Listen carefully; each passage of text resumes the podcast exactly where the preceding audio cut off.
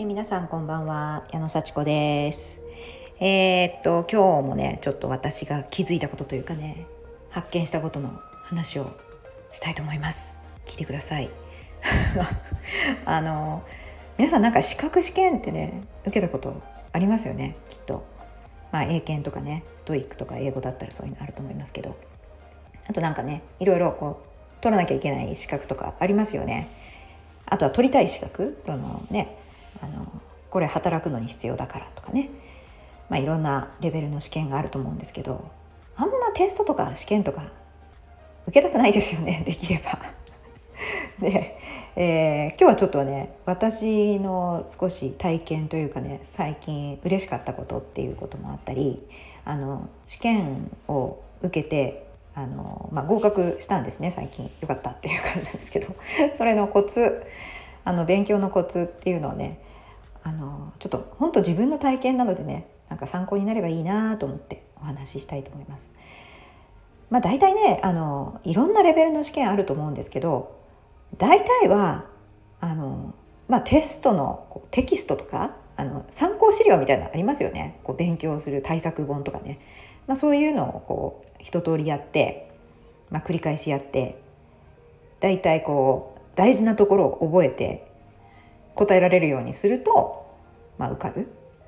80%以上取れたら合格とか、まあ、そういう合格基準があってそれが穴埋め問題だったりあの記述問題だったりコンピューターでやったりそれ筆記だったりっていうのはいろいろなレベルがあると思うんですけど、まあ、大体その試験って大事なことだからこうそこが穴埋めになってたりね覚えてなきゃいけないことだったらやっぱりこうその資格を取ってまあ安全にこう人を指導するとかね技術をこう証明するものだったりとかねスキル証明するものでそれやっぱり意味があるところが出るわけですよね。なんか全然こう何て言うんでしょうねどうでもいいところを覚えさせられるようなそういうやっぱり試験じゃないですよね。あのすんごい当たり前のなんか参考書を見ながらあのこうね埋めればいいみたいなそういう試験あんまりないと思うんですね。やっぱり大事な用語は覚えておかないとその業務にも差し障るしなんかねあのトレーナー系の試験だったらそのお客様の安全とかまあねそういうことに関わってやっぱり指導するのにあの支障になるわけですからこれ知っとかないとみたいなあと効率的にやっぱりね教えるみたいななのでねやっぱどうでもいいテストどうでもいい問題ってあんま出ないですよね。であの、まあ、丸暗記するのってすごい大変だしあの暗記って私の経験だとあのなんか昔は暗記できたけど今できないんですよね。50歳 暗記というものがなんか意味も分からず覚えることができなくなっているっていうね。でこれはもしかすると年齢に関係ないかもしれないんですけどまあね見ただけでパッとそれを写真のように覚える能力がある人とかもいるじゃないですか。教科書をねパッと見てあそこにあ書いてあったなみたいな。私ね昔なんか結構そういう覚え方をしてたこともあるんですよね。もちろん何回も何回も見る見たり書いたりするんですけどあの辺に書いてあったの何だったっけなってこう思い出したりして。あの辺に教科書の何ページなそこら辺にあの絵の横に書いてあったな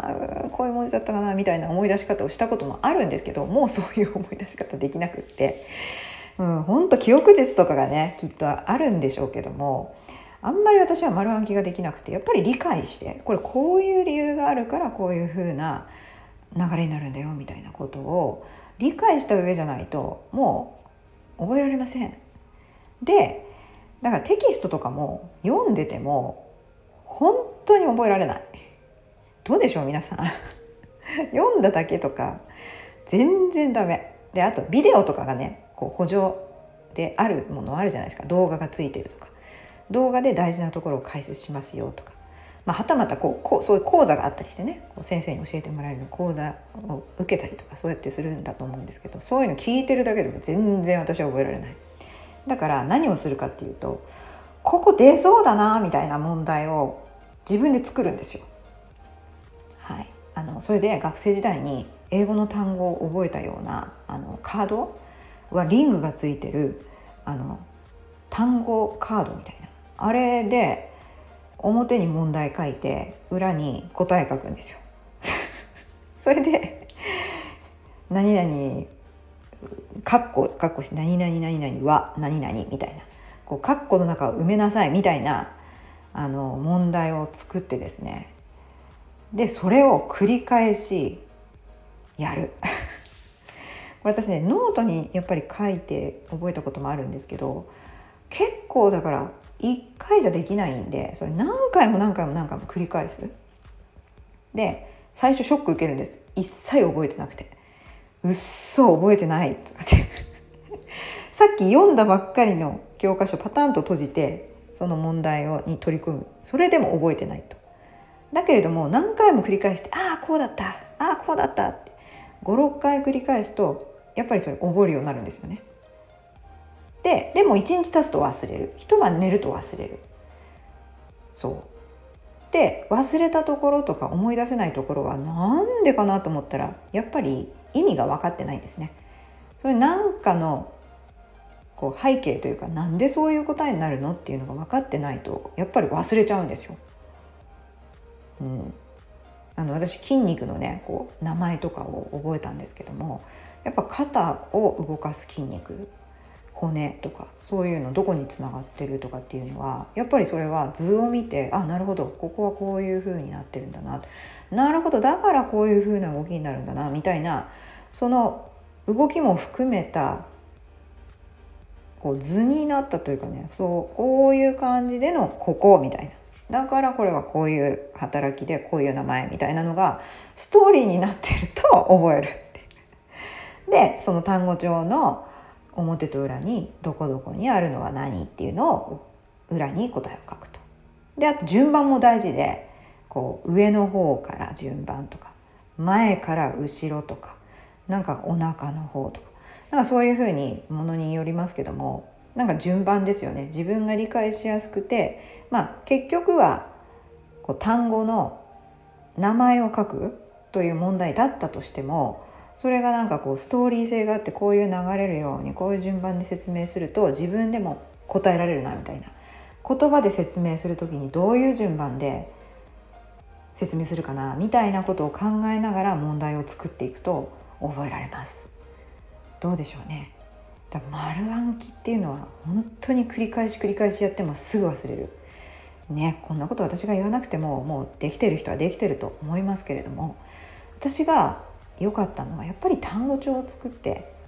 でこういうものが何というかみたいなやつを表と裏で一生懸命繰り返しやったっていうことですごい頭に入りましたでもねまあ多分ねまた忘れちゃうのでそれはまたあの繰り返しやんないと実践にはね使えないと思うので実践にこうね行く時には本当にまた復習をしてねやっていきたいと思います。どうでしょうか。だから単語帳学生時代に使った単語帳。今は単語帳も使わないんですかね。まさにアナログですけどね。でデジタルのなんかこうやっぱスマホにメモとか私ねちょっと無理ですね。それで全然覚えられない。やっぱり書いて自分の手で書いてそして目で覚えてストーリーで頭で覚える。そういう感じのねで繰り返す。あとはもう本当に繰り返し。それでなんとか覚えて合格することができました。まあ、単語とかもそうですね。私英語も結構あの頑張って勉強してましたけどやっぱり繰り返し繰り返し、まあ、なんか結構教材で音楽に合わせてこう喋るみたいなね音楽に合わせて単語を覚えるみたいなのもあったのでそれ楽しくねあの抵抗感なく取り組む。そう。でやっぱりものによりますけどやっぱ集中してねやらないとダメですね。絶対うまくいくから。絶対大事なところが出るんだから。それは絶対役に立つんだからと。思ってもう覚悟して覚える。理由も覚える。ストーリーを覚える。説明できるようにする。繰り返す。そればっか言ってますけど。そんな感じでねやるとテストは全く怖くない、うん、怖いのはねその時間あの時間がいっぱい余ってしまうことですね。あの分かんなくて時間余っちゃうのすごい嫌じゃないですかテストの時、足りなくなるのも嫌だしね。迷って迷ってもう分かんないって考えて考えて足りなくなるっていうのも嫌だし。だからそのテストの時間を楽しく過ごすために絶対重要なことしか出ないからと信じてもう取り組んでしまう。これが、まあ、テストの必勝法ですね。いろんなところに応用できると思います。はい。なんか参考になるといいな。はい。テストは怖くない。じゃあまた頑張りましょう。またね